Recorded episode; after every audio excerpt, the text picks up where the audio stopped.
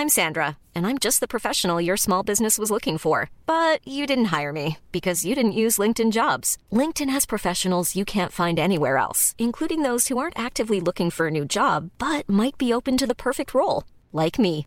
In a given month, over 70% of LinkedIn users don't visit other leading job sites. So if you're not looking on LinkedIn, you'll miss out on great candidates like Sandra. Start hiring professionals like a professional. Post your free job on linkedin.com/people today. Millions of people have lost weight with personalized plans from Noom, like Evan, who can't stand salads and still lost 50 pounds. Salads, generally, for most people, are the easy button, right? For me, that wasn't an option. I never really was a salad guy. That's just not who I am. But Noom worked for me. Get your personalized plan today at Noom.com. Real Noom user compensated to provide their story. In four weeks, the typical Noom user can expect to lose one to two pounds per week. Individual results may vary.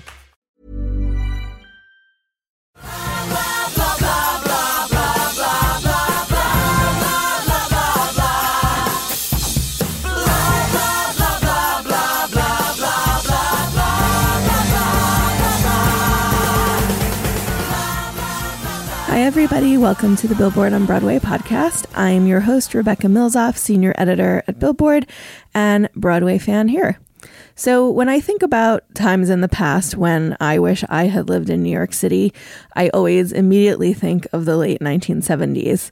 Uh, plenty of things in the city weren't so great back then. Maybe it wasn't as, as safe as it is now, but the music scene was definitely amazing. And that was thanks in part to two venues that have since gone down in rock history. Studio 54 was opened in Midtown Manhattan by the nightlife impresarios Steve Rubell and Ian Schrager in 1977.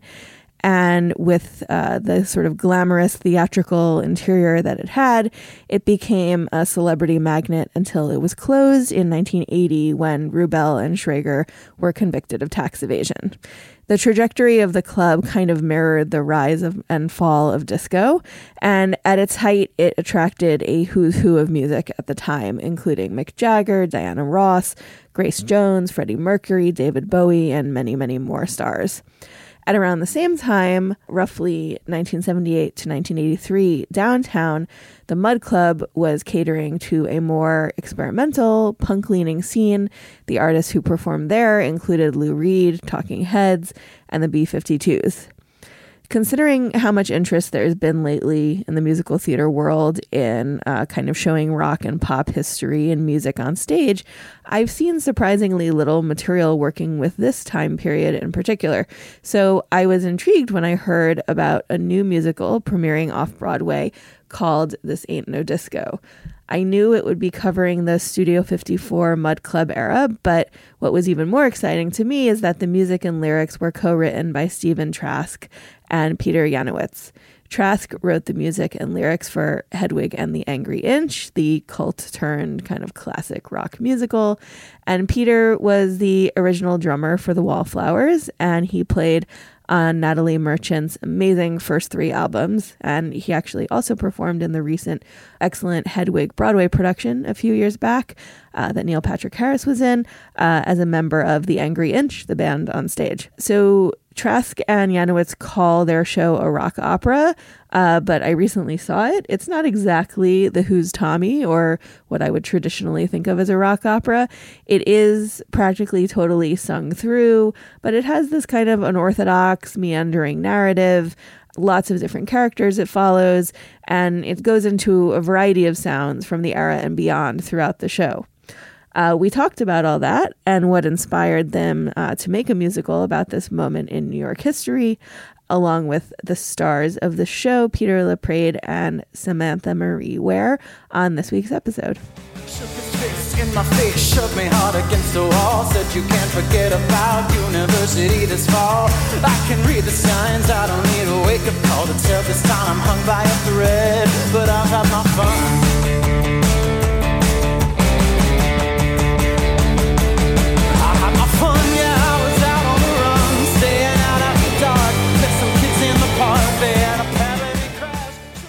This is like the most rock and roll crowd I've had on the podcast, which is very exciting. Um, perhaps the most Billboard appropriate Billboard on Broadway podcast ever.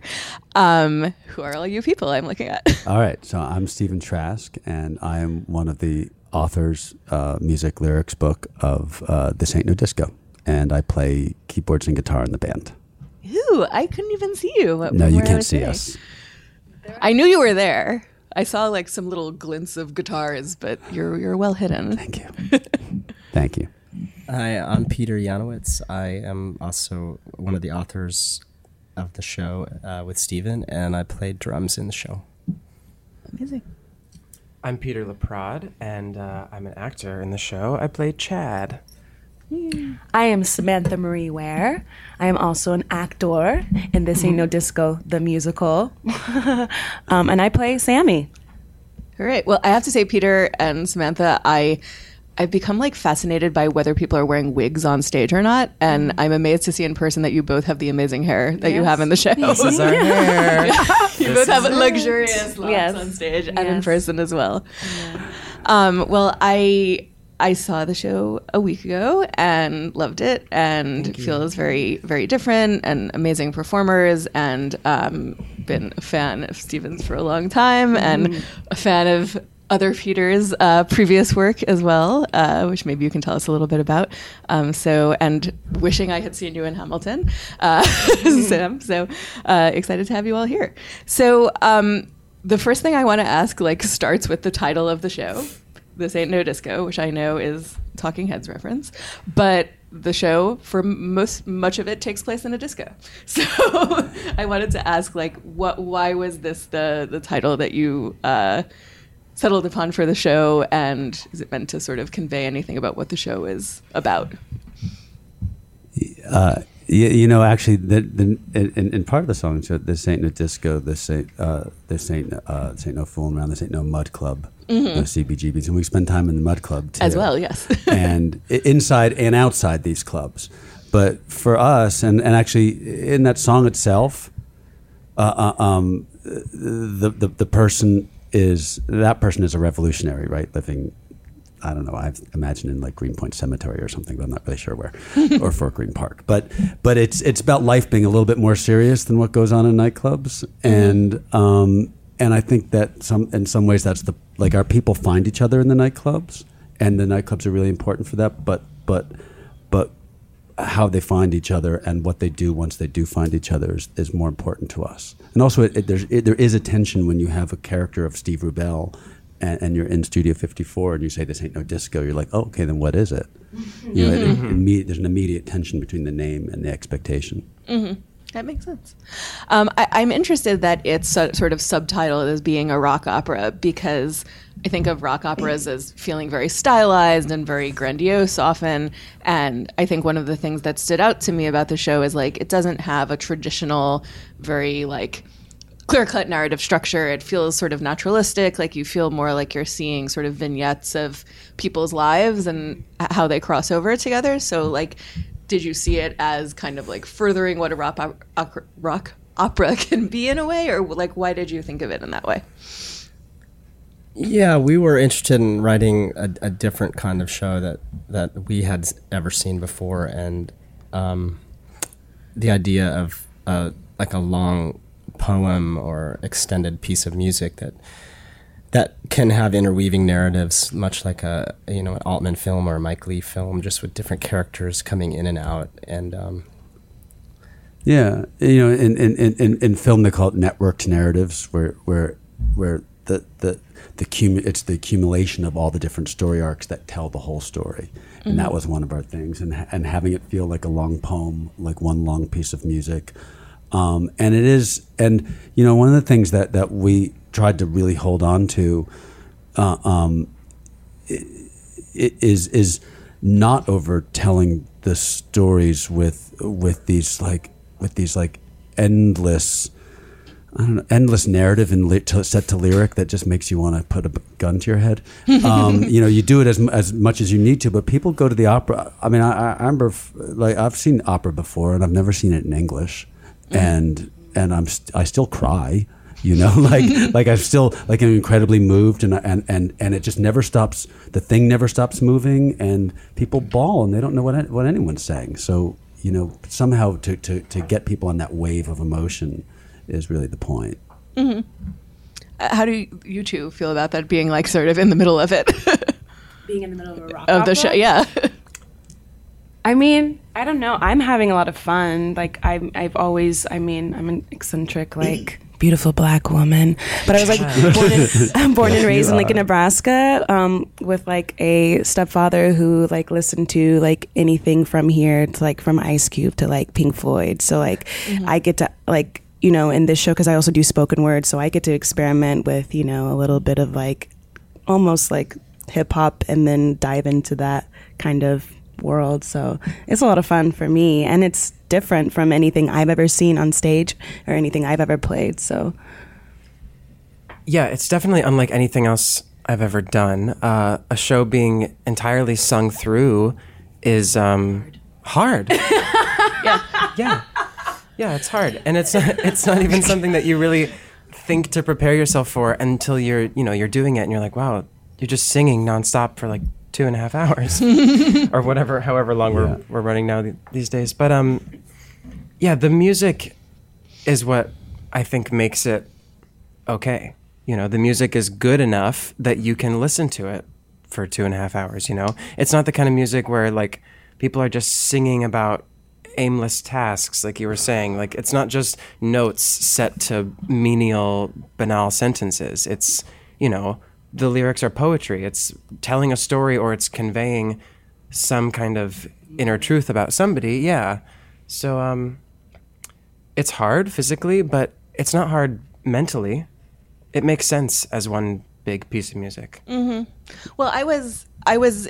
I'm sorry, I You know, I was you. say, I, I was at uh, after the show. I went for drinks with Dar- with Darko Tresnjak and and and, and my parents and a lot our- of Darko's he's our our director, director. and a lot of my parents and a lot of my relatives and friends of my parents from when they went to high school um, and earlier. And he was talking about how difficult it is. This piece is technically. And he said there are. He said it's the most difficult technical piece he's done. There are over two thousand lighting cues called during the course of the show. Whoa. I was just like, wow. I mean, it's really mm-hmm. just we. i- i- It's we're kind of pushing the limits of what you can do off Broadway 'cause it's really. Mm-hmm. It's it's we're, we're, we're, we're like we're too big for we're too big for the space. There's like two thousand cues. We just it's just it's it's insane. It's a loud show and a little in a little room. Yeah, but I was going to say that. I mean, to all of your credit, it doesn't come across as like tortured or like overly complicated in any way. it certainly doesn't read that way to an audience. I, mean, I- this actually plays into what I was going to say, which is that I think that one of the uh, challenges of a show that deals that kind of takes this unorthodox form and deals with this particular era is that I think of so much of the music of the 70s and 80s as kind of m- maybe not disco in particular is kind of being about this like ineffable coolness sort of and um, sort of the the the challenge of putting that on stage in a the- in a theatrical context and not making it feel like theater. Right. Um, it seems like it would be something like that you'll all have to kind of grapple with and figure out. Ineffable coolness is a really good phrase. Thanks. okay. Should we just stop? yeah. Not before I put it on a t-shirt. I don't I don't know how I can go on after that. Um, well, Stephen, I want to start just rewinding with you a little bit because if I'm correct, this is your first big musical project post Hedwig, correct? Musical To- to- theater. to actually get to the stage. Yeah. Yeah. Um, so I was curious, you know, if if you anticipated how huge Hedwig would kind of become for you, did you plan to do musical theater beyond that, and why did this eventually become that next project for you? Um, well, in some ways, it became the next project because other projects died in the vine. So, um, you know, um, one of one of which I was writing with Peter um, Yanowitz, uh, um, and um, this one, you know, when when so this started off as a book musical, and it was much more traditional, and and when we took it over and made it and wanted to make it into a sung through just one long poem piece of music it became very personal to us, and that which I don't by which I don't mean we were telling our stories, but but uh, but it became really important, and I think I think the, the the degree to which it touched our souls was was so strong that we could not let it go. We could not keep pushing it through, um, and and we were sort of challenged. I think we broke every rule we could possibly do. We could possibly break, and we were just having fun doing that. You know, like okay, let's make it sung through. And then we got to the phone call scene with Ian Schrager, and because we don't have Ian Schrager, so we have him out out of town and out of the country on vacation, and so we had a phone call, and we were like, I don't want to hear somebody sing a phone call. That's just awful. So we're like, all right, well, let's di- write a dialogue scene, and so that became the first rule. Okay, no phone, no sung phone calls, and um, and uh, but like sung through, it never stops. It's not about a story that anybody knows. It's going to be a networked narrative without with leads, but also all these. Every we tried to break every single rule we could, which is just endless fun.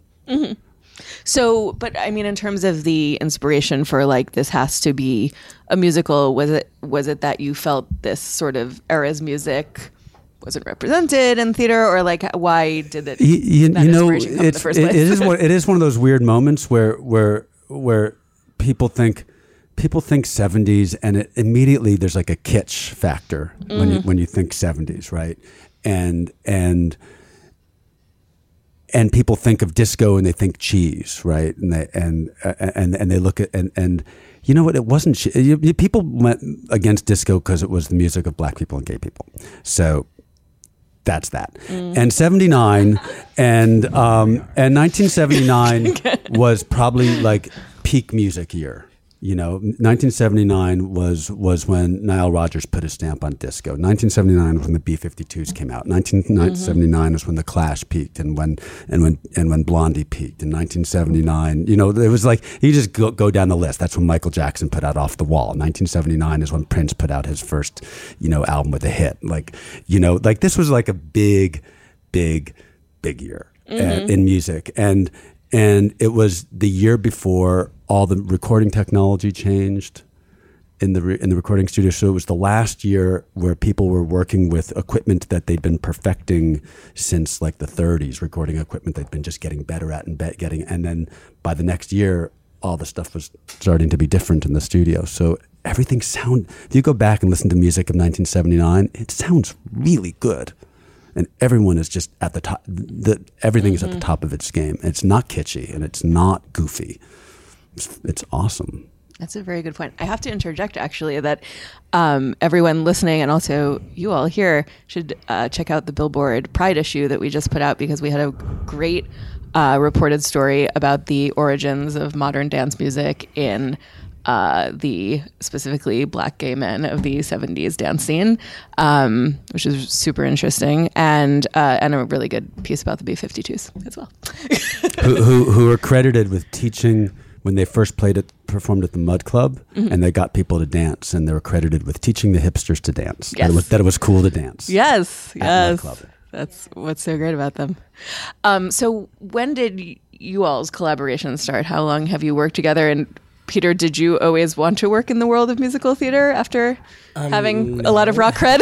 you know, I met Steven about 12 years ago at a writing retreat in the middle in the middle of Oklahoma. Um, it was yeah, randomly. I you know I'm a writer from the rock and roll world, and I went to this retreat and uh, You can say what it was. is it the Come wait? Is it the story? I know what it is. Is it the one that Hanson runs? yes. How do you know about Hanson? I mean, oh well. Anyway, Uh, yeah, it- I've I've sort of at my previous job at New York Magazine, I sort of became in-house Hanson historian. Yeah. I've interviewed them many times. that we love them. I love them. Yeah. yeah. They they randomly invited both of us to one of their their retreats at their compound in Oklahoma, and we flew know out there and. We're not Mormon. That's the, one of the first things they say. We're not Mormon. yeah, and we we got put in a room together on the last day. It's a sort of situation where you get paired up with people mm-hmm. and and we met and connected and then finally the last day of the retreat they put us together because we asked to be put together and we just started a conversation musically together that day that I think we've continued on for 12 years where we're finishing each other's sentences, putting melodies and words in each other's Heads. heads, and just just sort of breaking any rule songwriting wise, where we where we we just started a conversation, which I think is really what writing for theater is about, is one long conversation because it's hours and hours and hours and hours of talking, and then the writing is very a very little part of that. But when I got home from that re- that retreat, uh, Stephen called me and asked me if I would had ever thought about writing for the theater, and I lied and said, "Yeah." Even though you know, You even were though- lying. Well, my mom is from Queen. My Can I mom is just from interrupt Queens. for one second, just say something because I was working on two shows and I knew I needed a co-writer on one, and, and one of them I, I wanted to have a kind of Prince influence, and Wendy and Lisa said they would be my co-writers, and I ditched them for you. Well, there you go. Sorry, Wendy and Lisa. So there you go. anyway, they, uh, yeah, basically, I'd grown up going to theater because my mom was sort of a Broadway baby from Queens, and she she's always brought me to theater. And, and when she comes to town, I see pretty much ten shows in a week, and and I've always been a fan, but. Coming more from rock and roll, I, I never really thought about writing. But when Steven asked me, I, I always like trying to run into things that sort of scare the shit out of me, and, and that was one thing that was like, God, I've never thought about this, and it seems really scary, but yeah, why not? And and I loved Steven from the get go, so so it was a pretty easy decision, um, especially because I was a fan of his work as well. So it was pretty exciting. So I just want to like say that Hanson is secretly responsible for everything that we're talking Yeah. about, which is amazing. I, by the way, met Hanson because they, they came to see Hedwig at Sundance, and they were like, it was ah. their first trip without their parents, and their handlers were all gay men, and and we met hanging out at a at a private pool sauna hot tub party at Gus Van Sant's place. Jesus. That's it. It's just, that, that was that sentence got better as it went along. All right, so I just just want to just want to throw that in. Thank God. That's amazing. Am I right that the two of you are like a little too young to have like been to Mud Club? Yeah, Better, yeah. I'm 50. Steven's 51. We we just missed that scene. I didn't get to New York until like the mid to late 80s, and Nineties. uh, no, I mean I I was on the East Coast. uh, Yeah. Right. Anyway, um, and uh, sorry, you threw me off. Oh, I'm Uh, sorry. Yeah, I, am Sorry, but you said we were finishing each other's sentences. yeah. This is like the Odd Couple. um, but you know, I think you know the show in general is such a love letter to New York. You know, I, I came to New York over twenty five, like twenty five years ago to live, and once I got here, I was just like, I mean, I grew up in Utah, you know, Jewish, surrounded by so many people that were different than me, and I once I got to New York, I just was like, I fell in love immediately, and I knew that I would never leave, and in in a way, this show became like a a way of like loving New York, especially the show takes place in 1979, which we've talked about, but it it's a way of trying to get close to that that time that we couldn't really be a part of, you know. Mm-hmm. And And you, Yeah, I mean, and- you know some of these people who were part of the scene. I Well, think. I, I, I, you know, I also, I, I, I started, hang, I started coming to New York. I guess as a kid, we'd, we'd come, and then high school and college came a lot because uh, it was a short drive from Wesleyan, and, which is in Connecticut. Um, and then, and then started.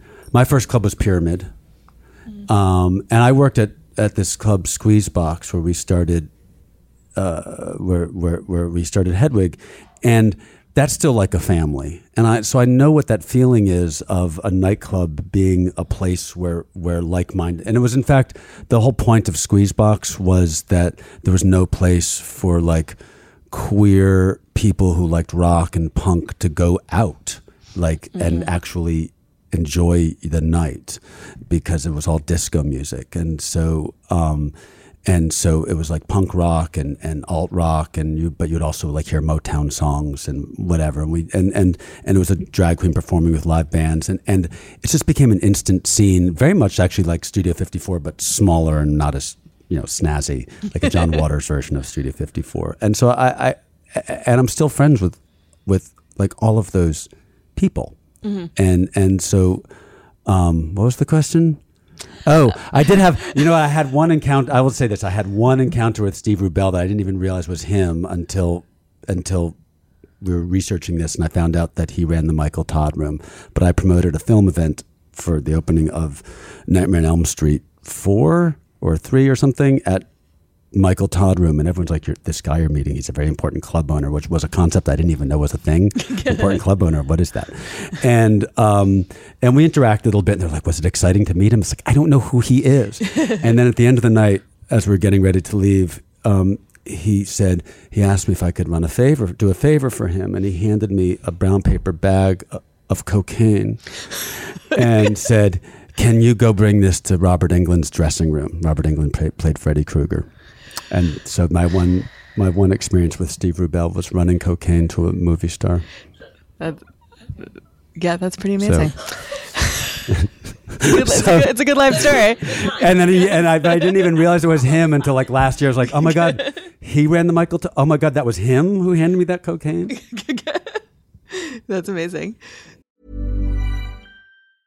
Hiring for your small business? If you're not looking for professionals on LinkedIn, you're looking in the wrong place. That's like looking for your car keys in a fish tank. LinkedIn helps you hire professionals you can't find anywhere else, even those who aren't actively searching for a new job but might be open to the perfect role. In a given month, over 70% of LinkedIn users don't even visit other leading job sites. So start looking in the right place. With LinkedIn, you can hire professionals like a professional. Post your free job on linkedin.com/people slash people today. Millions of people have lost weight with personalized plans from Noom, like Evan, who can't stand salads and still lost 50 pounds. Salads, generally, for most people, are the easy button, right? For me, that wasn't an option. I never really was a salad guy. That's just not who I am. But Noom worked for me. Get your personalized plan today at Noom.com. Real Noom user compensated to provide their story. In four weeks, the typical Noom user can expect to lose one to two pounds per week. Individual results may vary. So you two, who um, definitely were too young to have uh, experienced this, um, what did you kind of know of the music of this era? Were you fans? Did you have to kind of go through 1979 immersion period before getting into this? Um, I grew up listening to the music that my parents listened to, and uh, they were also um, a little bit too young to have been there. But uh, you know, the music of the '70s, particularly um, like rock and roll of the '70s, was always in my house, and um, and so was so was disco. Honestly, you know, when I started doing like research about the show and the time period, and like making sure I knew every you know reference in the script that was something historical that I wouldn't have been alive for. Um, I started listening to a lot of music from the time period, and um, you know, you just know these disco songs. Everybody just knows them. I don't know how, but I was like listening to the Apple Music like disco essentials, and I was like, why do I know every single one of these songs? but they're just like part of our culture now. Um, and Stephen and I had talked actually previously about this the stigma around like disco music and why that came to be, and I don't know. I never really, I never had that. I just like music. If it's fun, if it makes me think about something, if it makes me feel something, then I like it. I've never I've never had like a specific genre that I stuck to. So uh, the music of this time period was definitely already in me, I think. I think it's just me as like I've I'd seen like visuals and like pictures and things of like you know the iconic like Diana Ross at the at the DJ booth with someone holding onto her ankles like for the last party, right? Yeah. Um, and also because I had like a slight obsession with Grace Jones for a little bit after someone showed me like a David Letterman interview where she shows up like 20 minutes late into the interview and is like, I had to eat. And I was like, I have to know who this Steve is. and of course, like most of the pictures that are online of her like at like Studio 54 with just like titties out and just like carefree, which is what I aspire to be all the time, as Peter knows. I know it is. So we share a dressing room, kind of. kind of. But Can I yeah. just say, I like music, any kind of music, and I got the music in me were two hits in the 70s. Like it's a 70s my ethos.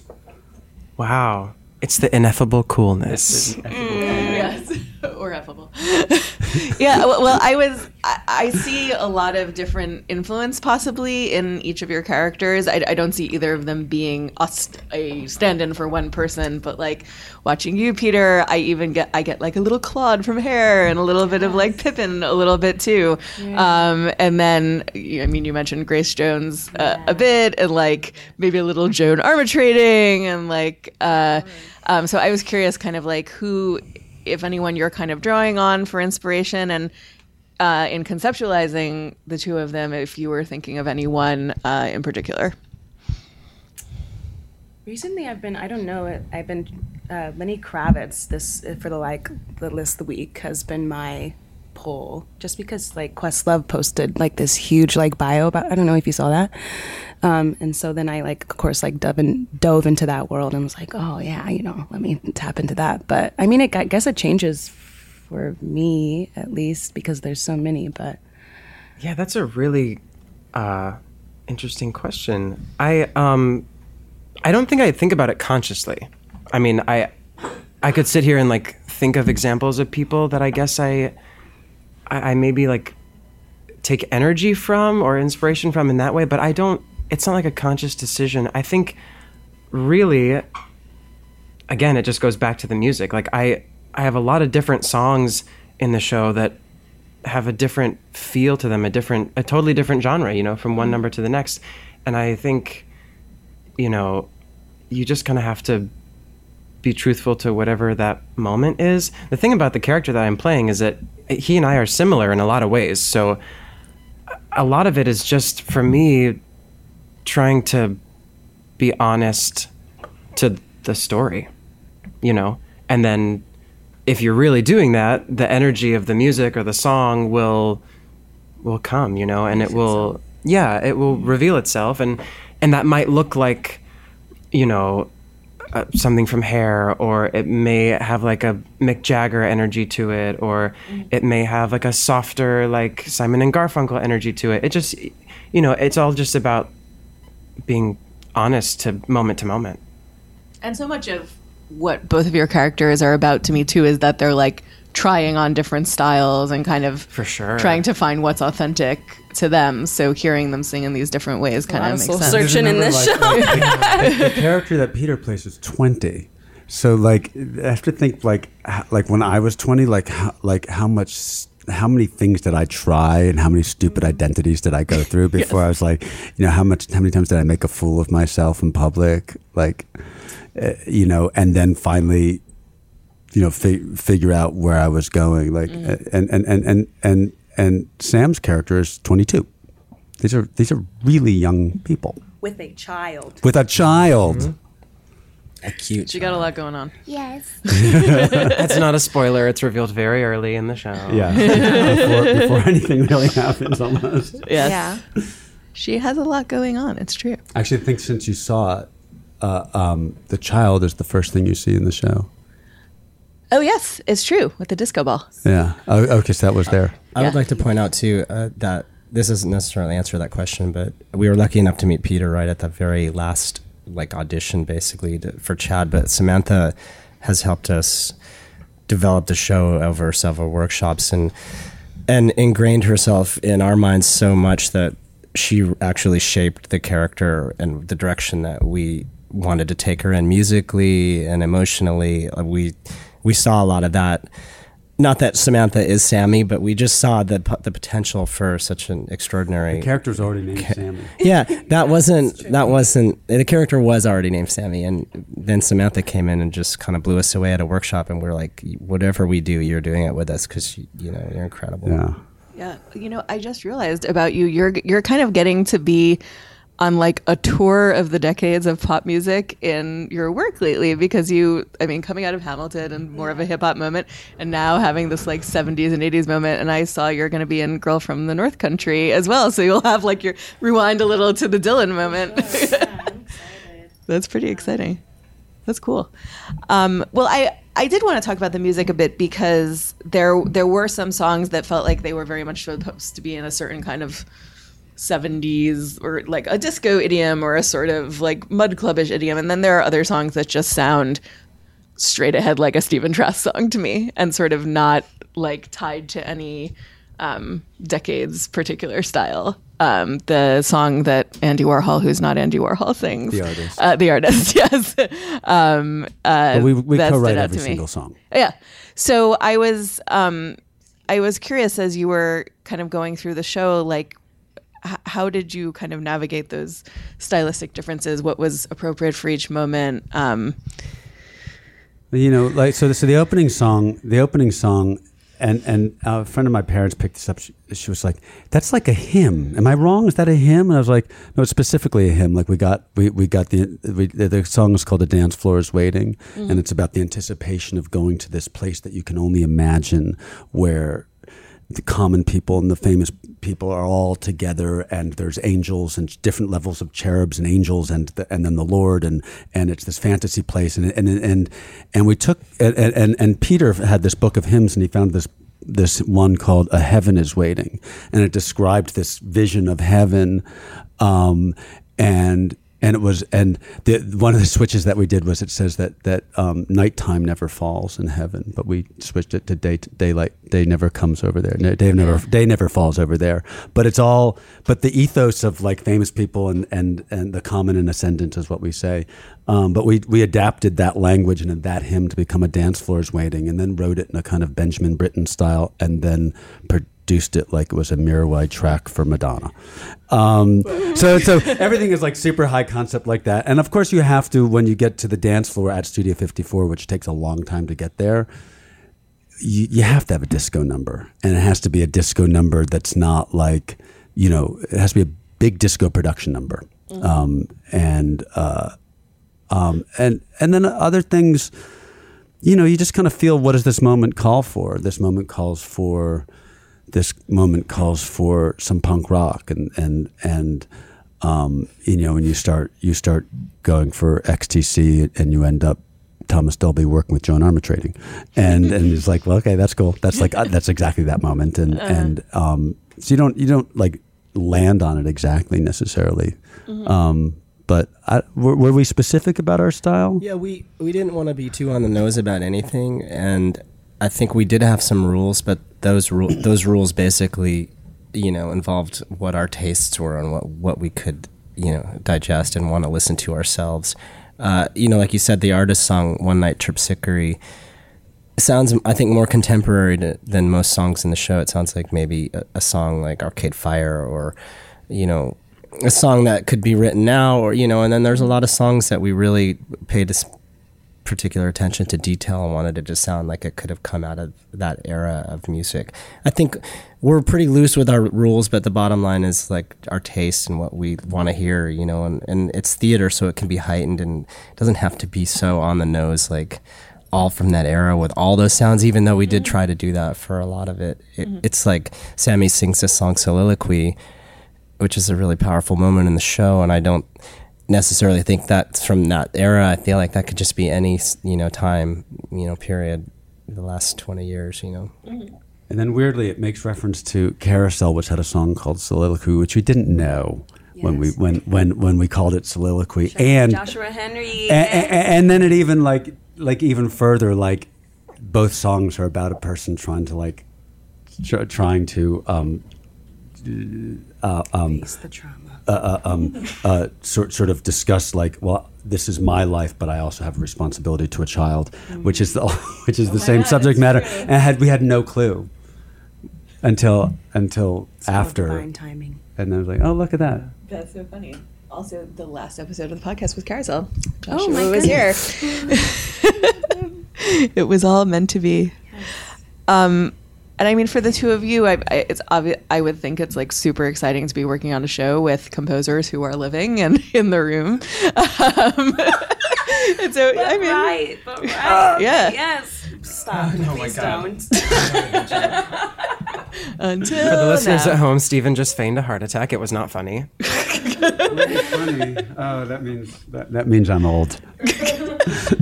But you're totally right. I mean, I'm always thirsty for something new and something fresh and something honest and something now and something here and something that reflects the times. I mean, not this is this. I mean, uh, is not. I mean, a period piece, but is it? I don't know. Is kind it? Of. Yeah. Yeah. But, um, but I mean, Yeah, this project is a million and one dreams come Yeah. true. And in every literal sense of the word, all cliches aside, it really, really is. And like, and I totally, I think it is totally of the times. It's a period piece about the late 70s, early 80s, but um, unfortunately, we still have a lot of work to do in the world. A lot of the same work we had to do back then, you know? Um, there's a moment at the end of the show where you like hear some some radio buzzes here and there about like things coming in the next year and and how the world is changing from the 70s to the 80s and it was a very distinct shift in the Yeah, country yeah. uh, at that time and we're obviously in a big shifting period of time right now and um I think the show's happening now because it's supposed to happen right now. There was a really cool moment that I don't know. I'm just gonna bring this up, but like someone, something happened in the audience. Like we had someone faint, so we had to like stop the night. show. Oh my gosh, just last night, yeah. And I almost felt like at that moment, like we were all kind of looking at each other, like, wow, we're really just like in this moment right now. It's just us and like in this room and like nobody else. And so, like, I feel like at that point in the show, like it heightened somehow. I don't know if you felt that too. You're I'm like totally on a weird, like, It- it- it spiritual kick height- right now, but it was like almost like um, Darko Tre- Tres, or sorry.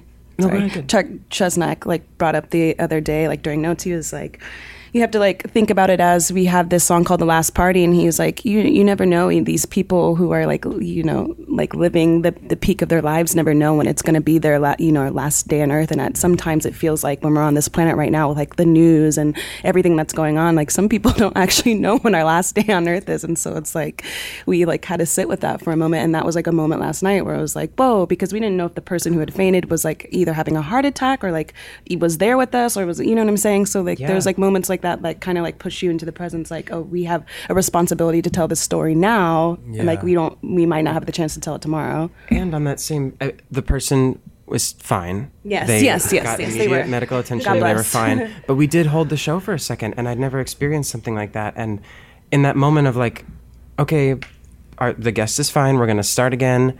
We're all just kind of like, all right, in our place on stage, and the audience is there, and that like veil between us is gone for a second. Yeah. And it was really crazy to feel like, oh, we're all in this room We're all together in this room. experiencing the same thing. And i think this show is um i don't know healing in a lot of ways.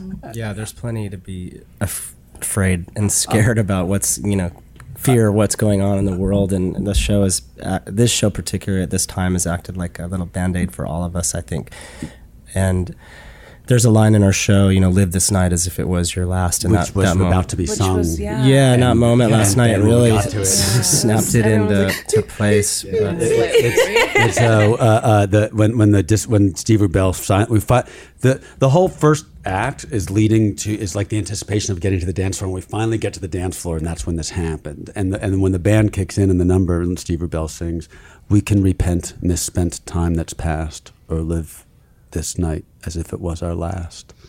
And I think everyone was like, "Oh, oh." yeah yeah."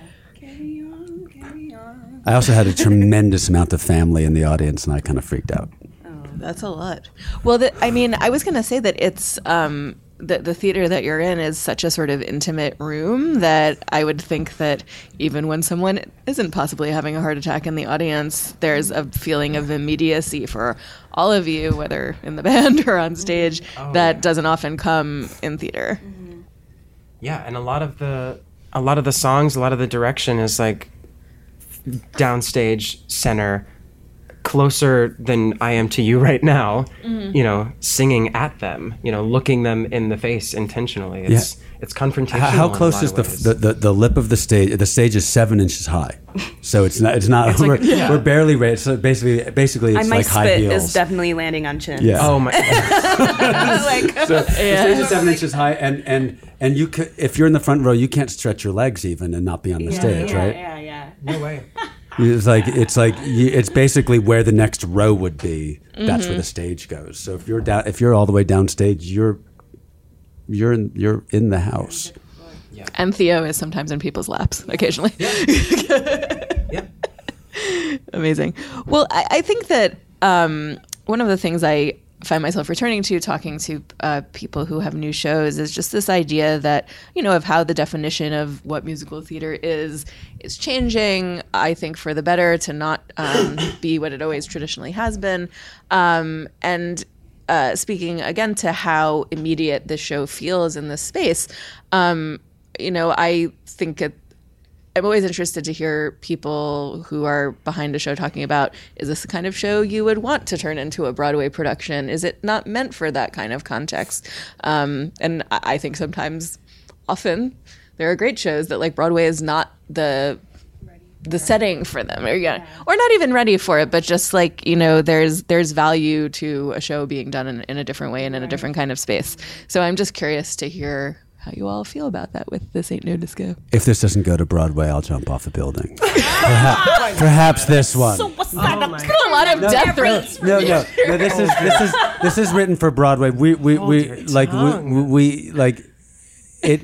I mean, people who sit in the front row, they're like. I almost felt rude clapping, like like like I'm in I'm like clapping in their face, and I want to clap enthusiastically, but it almost feels like I'm gonna slap somebody. Like like I do feel like like our our bandmate our band members on the third level, they there's two our two tallest people are up there if they if they moved their chair, they wouldn't fit. Like they are in the one spot that they can be and still play their instrument. Um, you know, it'd be nice. And, and the set comes out into this. I mean, we we could you could stand back a little bit and not and and still actually feel like it's immersive. Yeah. because the set actually actually finishes the actually the the, the the part of the set finishes over like the sixth row on the ceiling. Like there's, Oh, yeah. there's those panels and they and they go and and so you're you're, you're I kind of in you're in the show. yeah Um, we could you can step back. I don't like to be closer than the fifth row when I'm out there. Yeah, I think we're sort of bursting out of that theater, but it seems also like a perfect place to be discovering what the show is at the Atlantic Theater. It's just a beautiful. It, it is a church uh, that was converted into a theater, which is a, sort of part of New York's history of buildings being repurposed. Even studio itself used to be.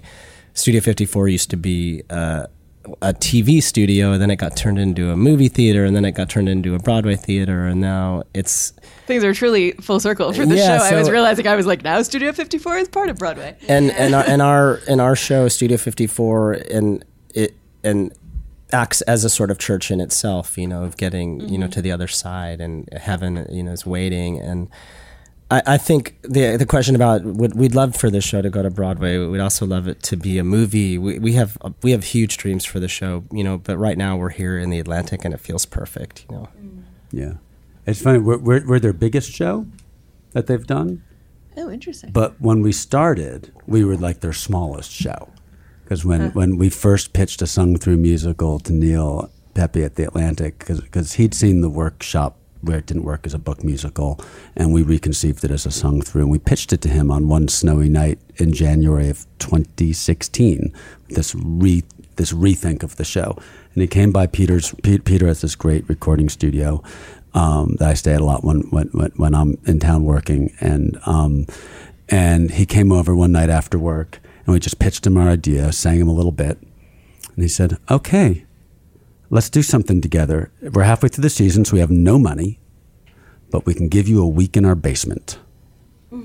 And that, and so we started at the smallest scale, and then, and then, and we'll give you some support. And then people kept on giving us personnel support, and then they'd say, "We can make some photocopies for you, but just don't tell anybody." And then people kept sneaking photocopies for us until finally they're like, "We're we're getting reports. We're making too many photocopies for you." Like they had no money for us at all, but um, so we just saved. But it was so we went from being from being literally just you can camp out in our basement for a bit to being their biggest production ever it's how a revolution starts in the basement in in two years. Yeah. We're really, really lucky to be at the Atlantic right now. I think everybody, um, I mean, I know I can definitely go ahead and speak for everybody in the cast in this regard that we really, really love this work. And it feels really special and really um, safe. It feels like a safe place for all of us to be. And it feels like we're doing something important. And I know we would love for the show to have a life beyond this, and it will. You know, I mean, I, I don't. I think it's it's presumptuous to know or to presume to know what that's going to look like, but I think this is just the beginning for this story.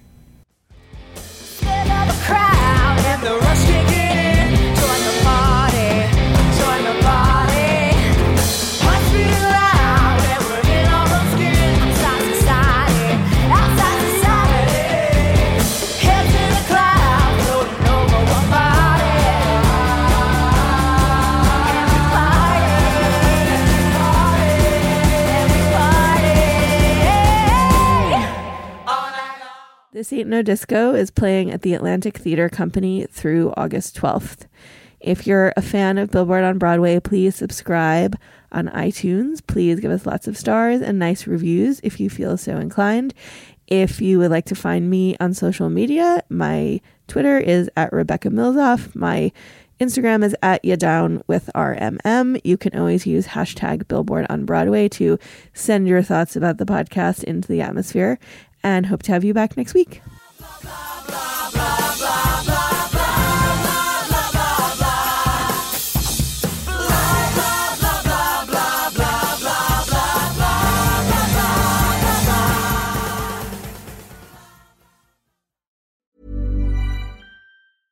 Planning for your next trip? Elevate your travel style with Quince. Quince has all the jet setting essentials you'll want for your next getaway, like European linen, premium luggage options, buttery soft Italian leather bags, and so much more. And is all priced at 50 to 80% less than similar brands. Plus, Quince only works with factories that use safe and ethical manufacturing practices. Pack your bags with high-quality essentials you'll be wearing for vacations to come with Quince. Go to quince.com/pack for free shipping and 365-day returns. When you make decisions for your company, you look for the no-brainers. If you have a lot of mailing to do, stamps.com is the ultimate no-brainer. Use the stamps.com mobile app to mail everything you need to keep your business running with up to 89% off USPS and UPS. Make the same no-brainer decision as over 1 million other businesses with stamps.com. Use code program for a special offer. That's stamps.com, code program.